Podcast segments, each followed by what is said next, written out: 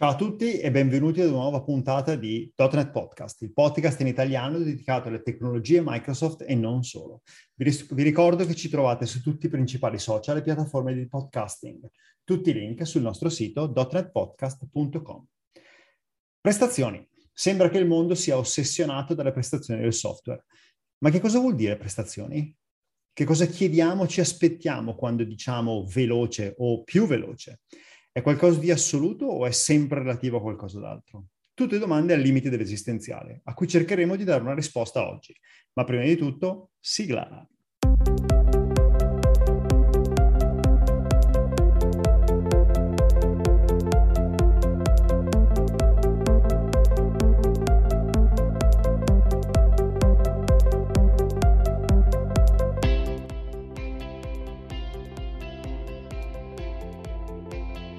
Oggi ho il piacere di avere con me Michael Ciceri, consulente ma soprattutto geek, appassionato tra le tante cose di performance nel mondo.NET. Ci siamo conosciuti una decina di anni fa, o forse qualcosa di più, da allora di codici i compilatori ne hanno triturato parecchio. A lui spetta oggi l'arduo compito di cercare di darci qualche risposta. Benvenuto Michael. Ciao Mauro, grazie per questo invito per questa sessione di .NET Podcast. E sì, è un bel tema, è un tema molto caro a me e non è mai stato così attuale come oggi. Um, in questo, in, uh, parlare di performance è veramente molto, molto, molto ampio come discorso, sia in termini di contesto, sia in termini di environment, sia in termini di eh, qualità del codice, sia in termini di piattaforma, insomma, è un mondo, un, un mondo intero. Un mondo a sé stante. Certo. Esatto. Certo. Cercheremo di dare delle risposte molto generiche, focalizzandoci con la, nostra, con la mia esperienza, soprattutto sul mondo net. Ecco, eh, partiamo da una cosa mm, fondamentale. Eh, diciamo che vedo due ambiti che devono essere mm, analizzati prima di poterci addentrare nel che cosa possiamo fare per le performance. No? E la prima domanda che mi sovviene è, prima di tutto, che cosa si intende per performance? Punto. E che senso ha oggi parlare di performance? E che senso ha oggi parlare di performance mi sovviene nell'ottica del dire, eh, se siamo on-prem potenzialmente possiamo tirare soldi al problema, nel senso che l'hardware ha costi sempre più bassi ed è sempre più performante. Cioè non abbiamo quei problemi in cui abbiamo 128k di memoria a disposizione okay? e quindi dobbiamo limare prestazioni a non più finire, perché ormai 32 giga di RAM, tutti sono degni di 32 giga di RAM, anche un telefono. Il, e dall'altra parte, se pensiamo a un'infrastruttura cloud, anche lì possiamo tirare soldi al problema, nel senso che possiamo chiedere al cloud provider di darci una virtual machine più carrozzata, di darci un container in più e via dicendo, e quindi risolvere problemi potenziali di performance in quel modo. Quindi probabilmente ho già messo un sacco di carne al fuoco, ma quindi le domande sì. sono che cosa si intende per performance, quindi una definizione, ce n'è più di una, di performance, e che senso ha parlare oggi di performance? Certo. Allora, sicuramente una domanda, iniziamo a capire che cosa sono le performance. Se, le performance, qualsiasi sviluppatore, qualsiasi persona che lavora in ambito di programmazione, algoritmi, la prima cosa che pensa è tempi di esecuzione, CPU, che possono essere CPU inteso proprio come la, la, la main CPU del computer, CPU del, del, nostro hardware, CPU delle schede eh, Ethernet, dispositivi IoT, IoT, scusami, e memory allocation, quanta memoria noi occupiamo mentre eseguono i nostri processi. Però ci sono degli aspetti secondari che non sono assolutamente secondari se si va a parlare di performance, che sono l'environment, quindi inteso come sistema operativo, piuttosto che environment di tipo fisico, hardware, disco, disco spazio sul disco, eh, latenze, eh, piuttosto che aspetto ancora più importante sopra- e soprattutto molto attuale al giorno d'oggi, i, consum- i, consumi. Pensiamo ai nostri dispositivi mobile o dispositivi IoT che, che hanno una, un'energia passiva, magari una batteria, e non sono collegati a, a rete. Questo più o meno è cosa intendiamo noi per parlare di performance. Quindi già da queste piccole cose possiamo capire se ha senso parlare di performance oggi. Certamente ha molto senso parlare di performance oggi. Eh, tu hai fatto già la distinzione tra cloud e on-premise. E se pensiamo al cloud, immaginate che avete fatto una vostra eh, applicazione, un vostro servizio, avete abilitato un vostro servizio cloud, automagicamente, perché la parola giusta è questo, aggiornate il framework e allo stesso, allo stesso costo avete, del, eh, avete un consumo di uno qualsiasi degli aspetti che abbiamo discusso prima, per esempio di memoria o di velocità di esecuzione, che cala drasticamente. Nel mondo net se, pensi, se pensiamo al passaggio prime, dal net framework legacy al net, parliamo del 5 che il 6 non è ancora uscito, potremmo avere anche eh, de, dei fattori, dei rapporti di due cifre decimali. Un caso molto interessante che c'è un articolo sul blog di Microsoft ufficiale eh, che parla della migrazione di Bing al Net 5, dove parla dei consumi di memoria calati drasticamente e anche, perché no, anche della CPU, dei consumi di CPU, velocità. Perché ragionare in, in termini di performance? Ma ci sono un sacco di aspetti, oltre a questi che abbiamo detto, quindi di ottimizzare i consumi e ottimizzare la velocità e ottimizzare i, cos- i costi. In realtà ha anche molto senso parlarne per comprensione di chi sviluppa. Se tu devi eh, o hai la necessità di ottimizzare in termini di performance e quindi spesso e volentieri si cade non solo nella parte tecnica, che sarebbe il primo aspetto da analizzare, quindi la nostra architettura. Noi stiamo già parlando della seconda fase o bisogna dire anche in parallelo a volte, della parte tecnologica. Bisogna conoscere il framework l'environment e il contesto di conseguenza. In questo caso devi approfondire perché spesso e volentieri i concetti di eh, performance tecnologica, ovvero quello che ti, ti mette a disposizione un framework, sono spesso molto capillari, molto dettagliati. Di conseguenza devi riuscire a contestualizzare, se è un termine che può essere usato in questa frase, tra conoscenze tecnologiche e architettura e fare una certa di amalgama per poter ottenere il risultato migliore.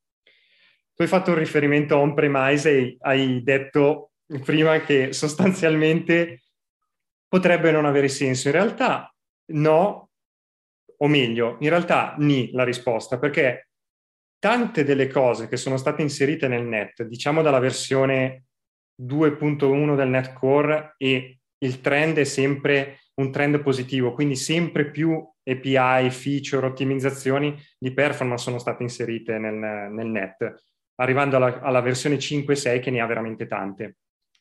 Queste ottimizzazioni spesso e volentieri sono legate a determinati contesti, contesto IoT o machine learning.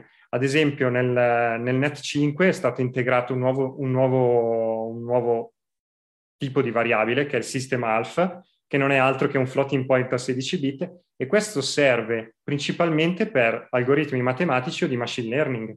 Quindi presentazione di build di, non so, uno o due anni fa, potrei sbagliarmi in questa cosa, abbiamo visto quella bellissima slide con scritto il net core, ormai diciamo net, perché questa è la denominazione, va sull'IoT, va sul machine learning, va sul uh, mobile, quindi i contesti sono tanti e quindi abbiamo bisogno sempre più di API che soddisfano al meglio tutti questi contesti. Penso che questa potrebbe essere una buona panoramica di generale di cosa sono le performance, cosa, quando, quando si parla di performance di che cosa stiamo parlando e perché ha senso parlarne. È interessante perché hai fatto un paio di considerazioni che intanto che parlavi mi in mente, partendo dalla... Hai parlato ad esempio dei, dei, dei consumi dell'hardware, no? E mi viene in mente la casistica in cui uno potrebbe dire non devo ottimizzare le prestazioni perché se le ottimizzo consumo, cioè non è che non devo ottimizzare le prestazioni, scusami, termine sbagliato, non devo spingere al massimo le prestazioni perché se spingo al massimo consumo troppa batteria e quindi il tuo lavoro di ottimizzazione è fondamentalmente una sorta di penalizzazione della velocità di esecuzione a fronte del fatto che devi trovare un bilanciamento con il fatto che devi far sopravvivere la batteria, perché se il tuo utente ha un telefono che dopo quattro ore è inutilizzabile, capisci che gli può interessare relativamente il fatto che l'applicazione vada veloce. E l'altra cosa interessante che hai detto è che risulta fondamentale, se capisco bene, il, come si misurano le prestazioni. Cioè, a prescindere da cosa intendiamo per prestazioni. Prestazioni può essere l'allocamento di, di, di, memoria, le prestazioni della CPU, la latenza o tutte queste cose insieme. Perché mi pare di capire che un aspetto fondamentale è misurarle in un contesto che sia il più fedele possibile a quello che potrebbe essere un ambiente di produzione. Perché se mi metto lì e misuro in un ciclo for quello che una certa API fa, trova il tempo che trova, perché i numeri che trovo sono probabilmente molto poco veritieri rispetto a quello che poi sarà il suo comportamento in, in produzione. Assolutamente sì, Mauro, hai detto proprio due, um, due considerazioni molto interessanti. Quando si parla di misurazione bisogna sicuramente prendere due prerequisiti importanti. Le performance non si basano, le misure, ma scusate, le misure delle performance non si basano su impressioni, non si può basarsi su impressioni, quindi bisogna per forza misurare. Per questo bisogna usare dei tool o delle API che ti permettono di avere un dato certo di questa misura, anche perché tendenzialmente tu devi vendere un risultato e questo risultato non può essere basato sulle impressioni. È come dire, è come fare un preventivo e dire, ma sì, questo software lo finirò um, entro un mese barra quattro mesi. Stessa cosa, ma sì, è, è, rapido, no? Questa cosa viene rapida, l'ho visto sul monitor e mi sembra rapido. Non si può farlo, non si può fare, soprattutto perché, come hai accennato giustamente tu, anzi anticipato, il, l'environment, ovvero dove il nostro, il nostro contesto in cui dobbiamo fare de, delle misurazioni è diverso da quello locale, spesso e volentieri. Con la, l'avvento del cloud questa cosa ancora, eh, eh, ha una forbice ancora più ampia. Di conseguenza bisogna misurare. Nel mondo net ci sono, anzi, per misurare ci sono due, due, mo, due sottogruppi, sottoinsiemi.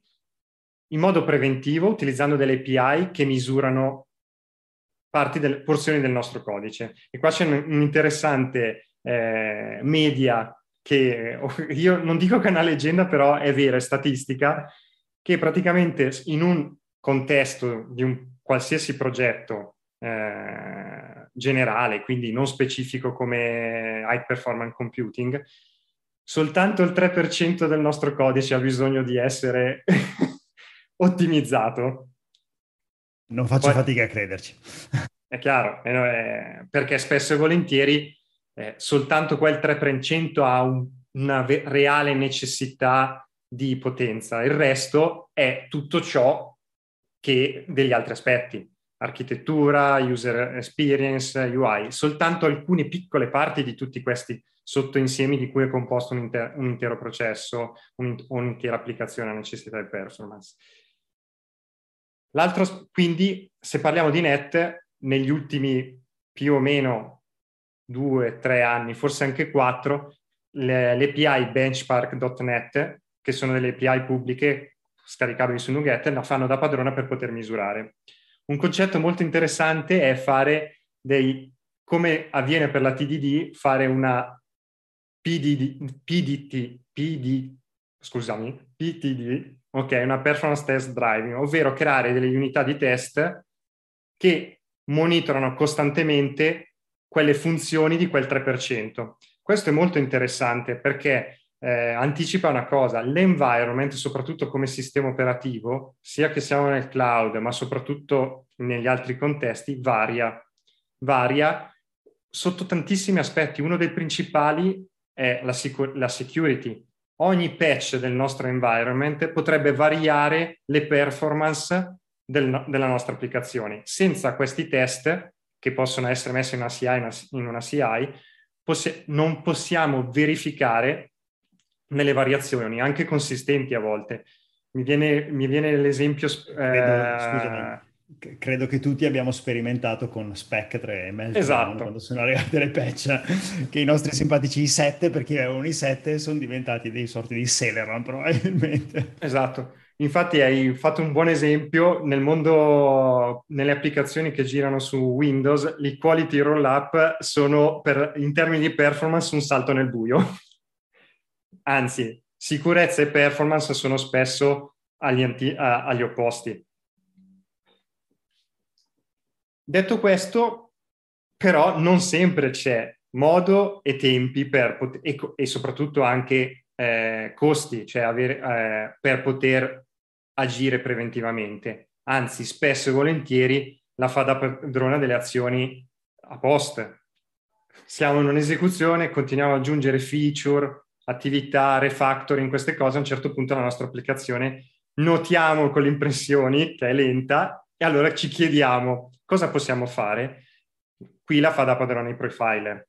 Tutti gli IDE hanno dei profiler, se pensiamo a Visual Studio piuttosto che a JetBrains, hanno dei, dei profiler molto interessanti per i vari aspetti di quelli che abbiamo parlato prima, quindi memory allocation, eh, time execution, eh, anche spe- al giorno d'oggi anche più specifici, dei profiler per le azioni asincrone.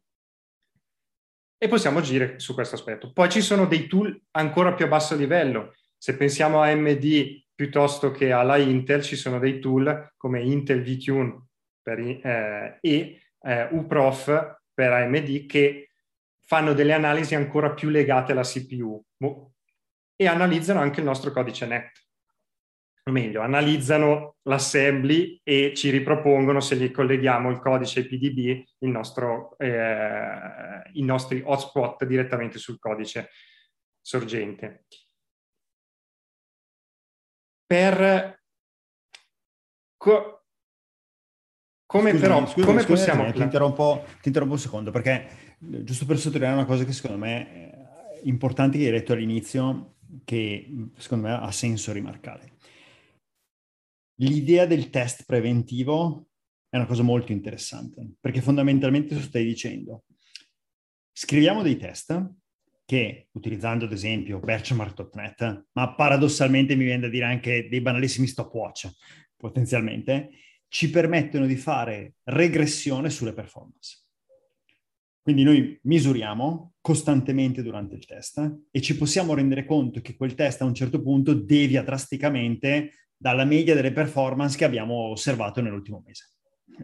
E quindi diciamo, che cosa è successo? È colpa nostra, è una patch di Windows, è la distro nuova di Linux, non lo sappiamo, è la scheda di rete nuova che ha una latenza mostruosamente più alta rispetto a quella precedente, però se non altro abbiamo il, il, campanello d'allarme che ci sta dicendo quella roba lì non si comporta più come ti aspettavi precedentemente, che è esattamente come il test che ti permette di verificare la regressione su un bug.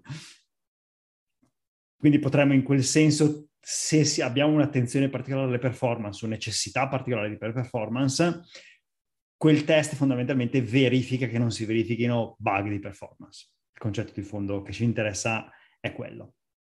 L'unico limite che vedo di quel test è ovviamente dove il test viene eseguito, perché sulla mia macchina quel test potrebbe avere delle prestazioni che sono completamente diverse da quelle sul build server, che sono completamente diverse dal, dal tuo Threadripper malefico.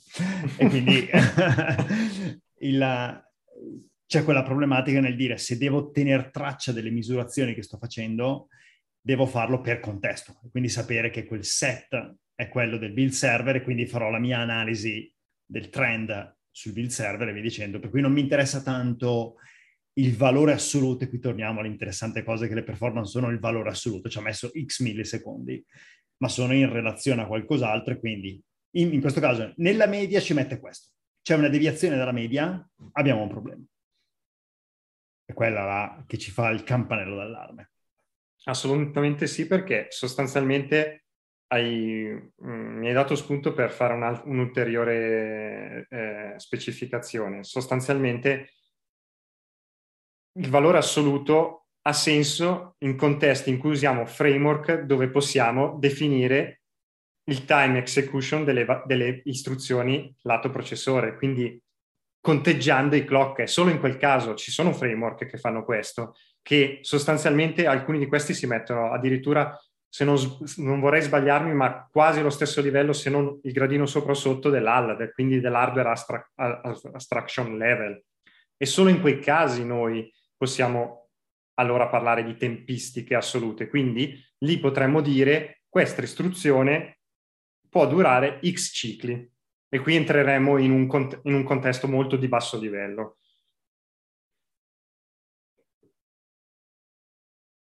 Però abbiamo parlato tantissimo, abbiamo parlato tantissimo a, live- a, a livello astratto, ma nel mondo net, o meglio, cosa possiamo fare noi tecnologicamente? Qua, quali aspetti, in che ordine di importanza eh, pos- eh, possiamo implementare o meglio agire per migliorare le nostre performance?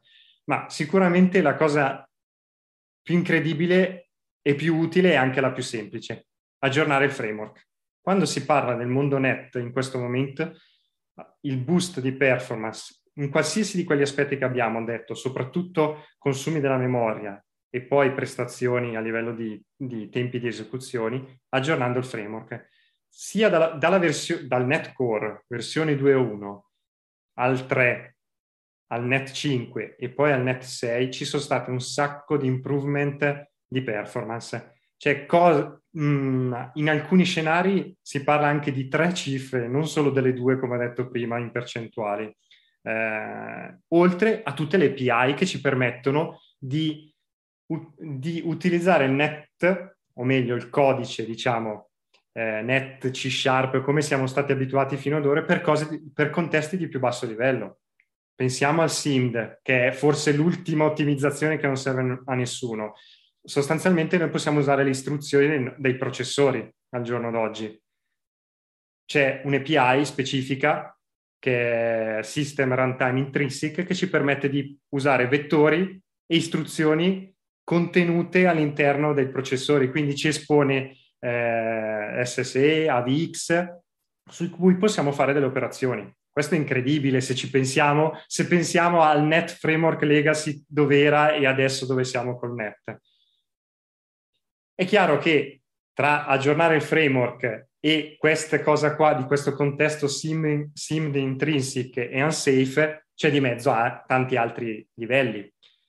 Subito dopo aver aggiornato il framework possiamo agire su come viene compilato il nostro codice. Adesso abbiamo un sacco di opzioni, compilazione direttamente nativa con IoT, con la Ready to Run ad esempio, piuttosto che intrinsecamente abbiamo una tired compilation, ovvero una compilazione a più livelli del JIT.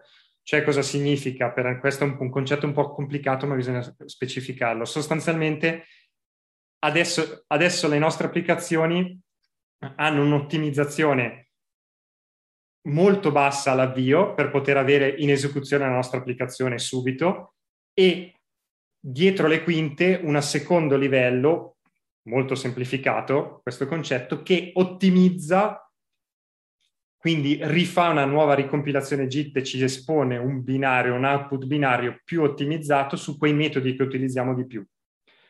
Questo molto per generalizzare, in realtà fa molte più cose. E pensare che il Net 6 ha introdotto un nuovo livello di, eh, diciamo, analisi, che è la PGO, la Profile Guide Optimization, che migliorerà ancora questo aspetto. Quindi per noi è tutto, diciamo, passando il termine passivo, ovvero possiamo attraverso impostazioni, lato progetto, dire qual è la configurazione migliore di questi parametri, però già di default noi otteniamo questo risultato. Ed è molto interessante. Dopodiché il secondo aspetto è sostituire delle API vecchie con delle API più performanti.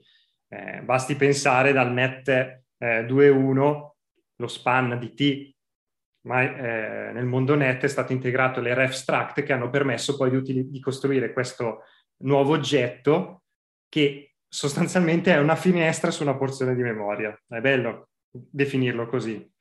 Eh, questo, questa finestra ogni volta che noi la utilizziamo e la integriamo non fa nessuna allocazione, anzi, essendo una ref, struct, una ref struct, siamo sicuri che sta nello stack, nello stack e di conseguenza possiamo anche utilizzarla per codice unsafe, più altri aspetti interessanti.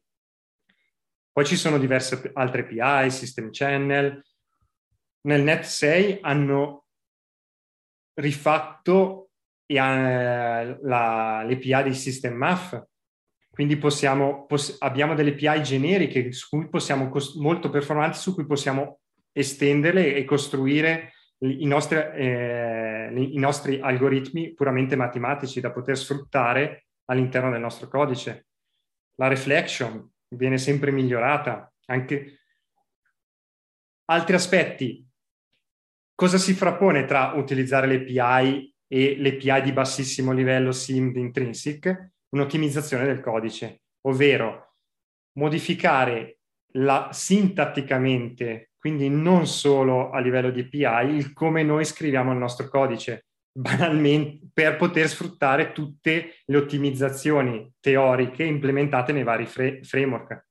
Bounding check, per dirne una molto semplice, potremmo noi facilitare il compito del compilatore istruendo il nostro codice con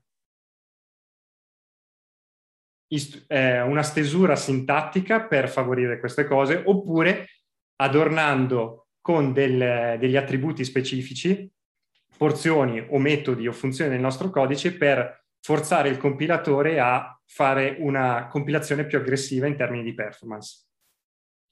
Ho capito. Ci sono due aspetti interessanti che mi vengono in mente. Eh, uno è legato a il problema che introduce, ed è un problema interessante secondo me, il problema che introduce il fatto che il compilatore possa sempre fare più cose. Cioè, una delle cose interessanti di .NET è sempre stata il fatto che tu scrivi codici di altissimo livello, C Sharp, il compilatore non produce un binario finito per la macchina x86, quello che vuoi, AMD, Intel, x64 e via dicendo, ma produce l'intermediate language che poi il jitter si preoccupa di far funzionare quando avrai la necessità di mandare in esecuzione quel binario. Questi passaggi permettono al compilatore di essere mostruosamente smart eh, e di mettere a posto cose che il tuo codice, diciamo che in una prima fase se ne frega. No? E questo secondo me introduce un problema interessante per lo sviluppatore, che è quando ha senso ottimizzare il tuo codice. Faccio un esempio banale. Eh, un ciclo for each su una I enumerable alloca l'enumeratore. E uno potrebbe dire, non voglio allocare il numeratore perché consumo memoria inutilmente, ok? E allora faccio un ciclo for su un array producendo del codice più brutto per certi versi, cioè probabilmente meno leggibile, più difficile da mantenere, è un esempio banale, ma il concetto è chiaro. Potenzialmente il compilatore sarebbe in grado di farlo per te. Cioè, tu potresti scrivere il tuo bel for each sull'enumeratore, il compilatore si rende conto che in realtà dietro quell'enumeratore c'è un array e quindi lui ci scrive un ciclo for invece che usare l'enumeratore. La domanda a questo punto diventa come fa lo sviluppatore a sapere quando può smettere di utilizzare quella porzione del codice perché ci penserà il compilatore? Questo è uno degli aspetti più complicati. Hai, hai, centrato uno dei problemi, diciamo, quando si parla di ottimizzazione di codice. Non a caso nella mia scaletta mentale che ho cercato di descrivere in questo video ho messo aggiornamento di framework e parametri di configurazione di compilazione, API, ottimizzazione del codice e SIMD.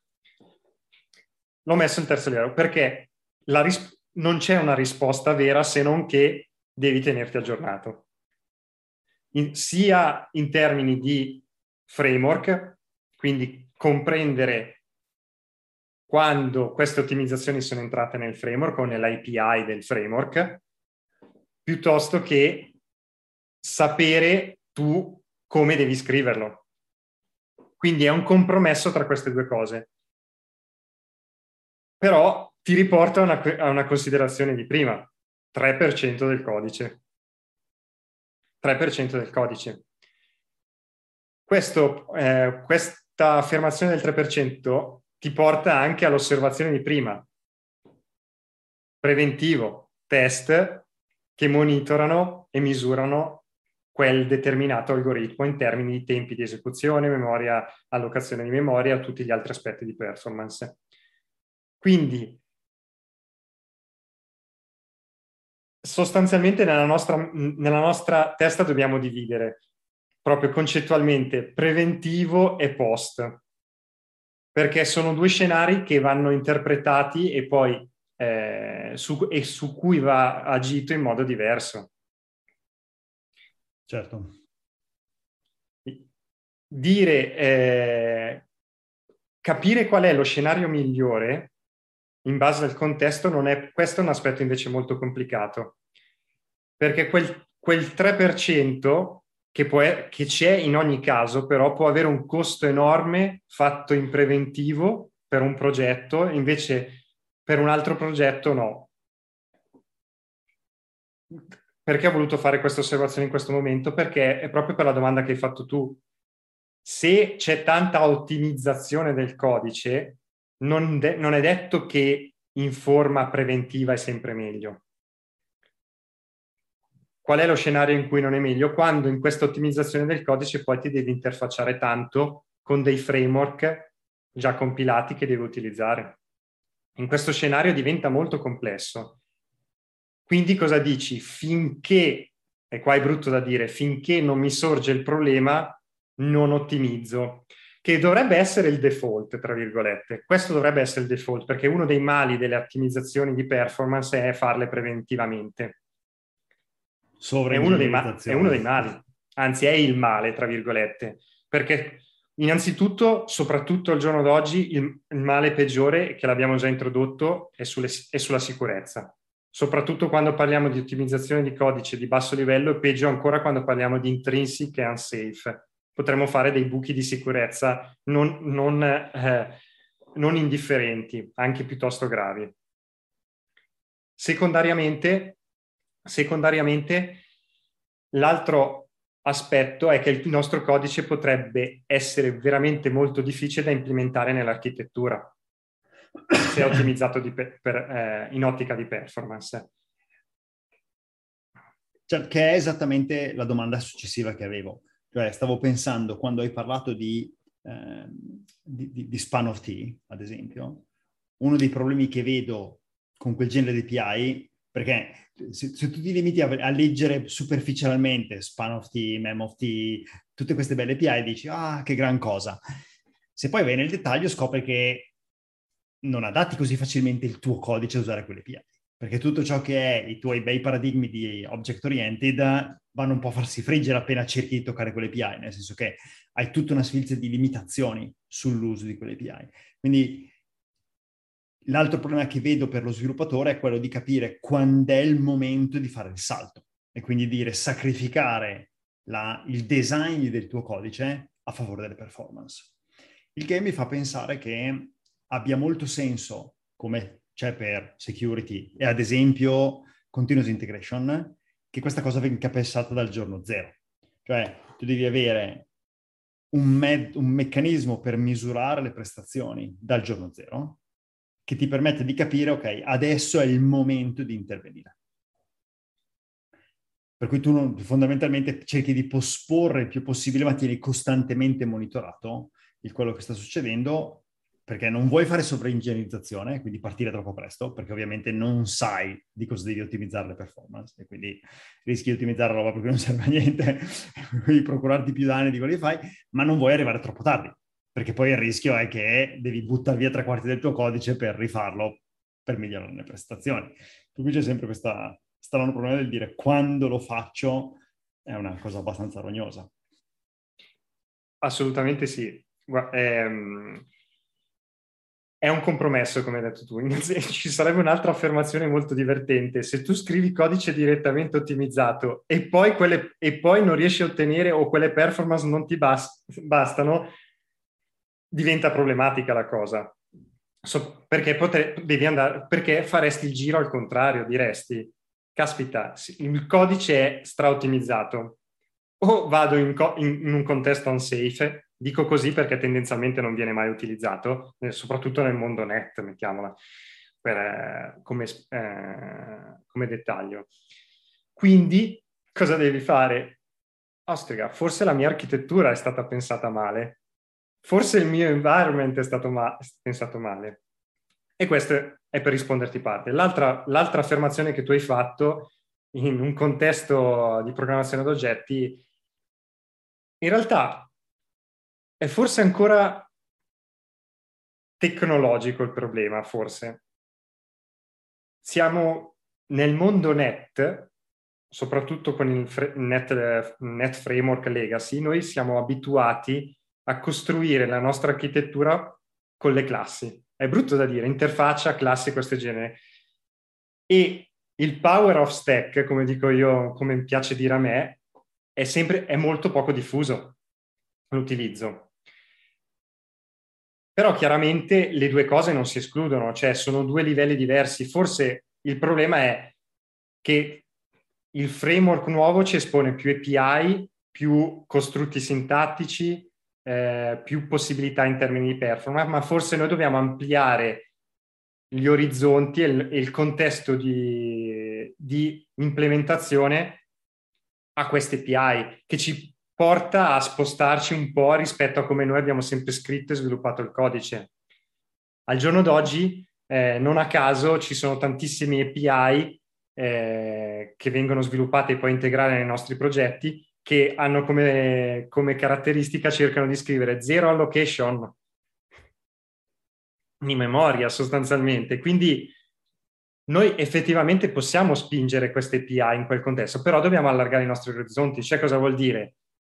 Quello che dicevo all'inizio, poter fare delle ottimizzazioni di performance e saperle integrare se, abba- riducendo i costi richiede tanto studio, tanta comprensione, tan- tanta, tanta conoscenza tecnologica e tecnica orientata alle performance.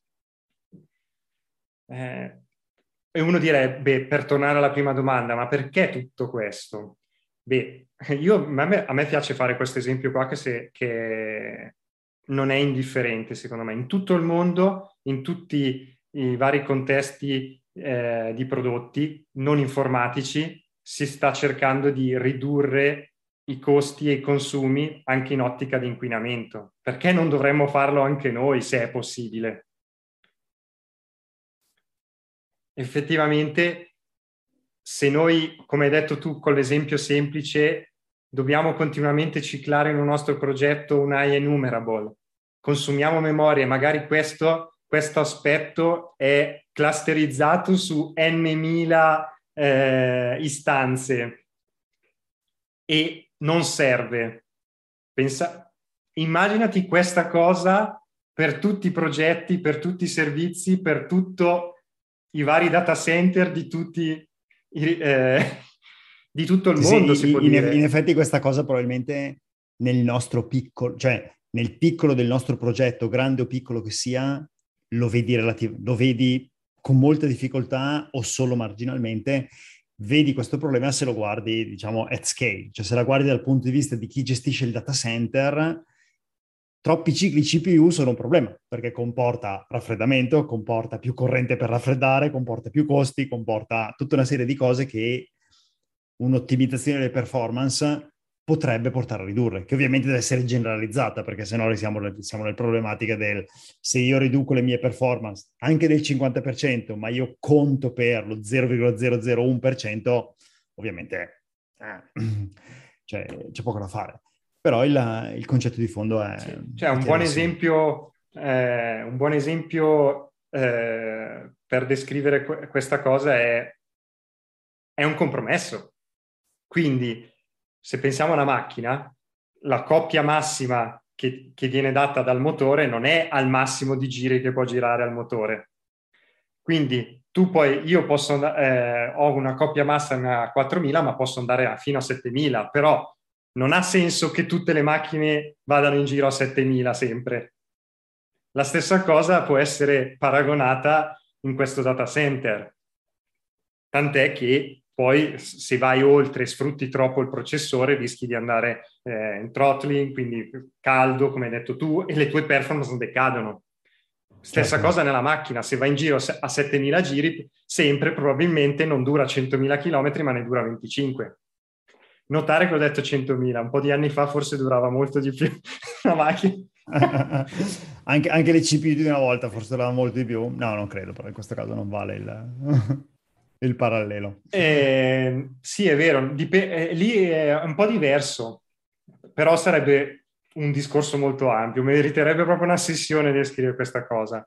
Eh, per, se, se volessi riassumere tutto quello che ho detto, probabilmente la cosa più importante che una persona può fare con un minimo sforzo, minimo sempre contestualizzato alla dimensione del progetto, è aggiornarsi ai framework nuovi. Questo diciamo fa che... tantissimo, fa tanto con un costo relativamente basso con un rovescio, un rovescio, della medaglia molto positivo che è posso usare anche delle API nuove per il codice nuovo. Questo Quindi secondo diciamo me... Che... Ma questa cosa, secondo me, è anche, e qui è un azzardo perché è una mia considerazione personale, è anche pensata da chi sta, ad esempio da Microsoft che sta sviluppando il framework, che decide quali, eh, quali eh, proposte accettare. Molte di queste sono in ottica di performance negli ultimi anni. C'è, c'è, interesse per questa cosa e probabilmente gli obiettivi non sono molto diversi da quelli che, di cui abbiamo parlato sostanzialmente. Certo, chiaro. Quindi per, per, per ricapitolare e, e concludere, tenere aggiornato il framework che vuol dire anche leggersi la documentazione che arriva quindi dalle release notes per capire che cosa sono le novità, perché potresti scoprire che il tuo ciclo for lo puoi ritornare a essere un for each su E numero perché ci pensa il compilatore. Um, dopodiché il passaggio successivo è utilizzare le API nuove e alla fine spostarsi eventualmente verso l'ottimizzazione del codice e il più basso livello possibile che è uh, intrinsic, uh, unsafe e via dicendo. Eh, queste sono le cose più importanti, dove probabilmente tenere aggiornato il framework e utilizzare le API nuove dove ha senso sono le cose che cubano il 95% delle cose, il resto sono veramente il pelo nell'uovo. Questo ovviamente a meno che non ci siano necessità specifiche contestuali al progetto in corso, diciamo che nella stragrande maggioranza dei casi questa regola potrebbe essere la cosiddetta regola del pollice che vale più o meno per tutti. Sì, eh, vorrei aggiungere una piccola cosa, hai detto una cosa molto eh, interessante, anche perché gli ultimi livelli, quelli di eh, ottimizzazione del codice o SIMD intrinsic unsafe, spesso e volentieri magari vengono sviluppate con altri framework e altri linguaggi. Non a caso nel, mo- nel nuovo framework net sono state introdotte diverse API e diverse addirittura tipi variabili, basta pensare a NInt NWint, quindi native int e native unsigned int, per poter interoperare con altri linguaggi. Quindi c'è un lavoro di fino dietro, un lavoro molto interessante proprio per sposare tutti i contesti e questi contesti sono sempre più diffusi. Eh, IoT e, me, e eh, machine learning, machine learning. Che sono molto diffusi e il mondo net dice ok, noi ti diamo tutto ciò che può essere utile per lavorarci, però ti, con un buon compromesso tra prestazione o interoperabilità. Ho capito. Va bene, io ti direi che credo che abbiamo fatto una panoramica più che sufficiente. Ti ringrazio per la disponibilità. E Grazie a te per l'invito.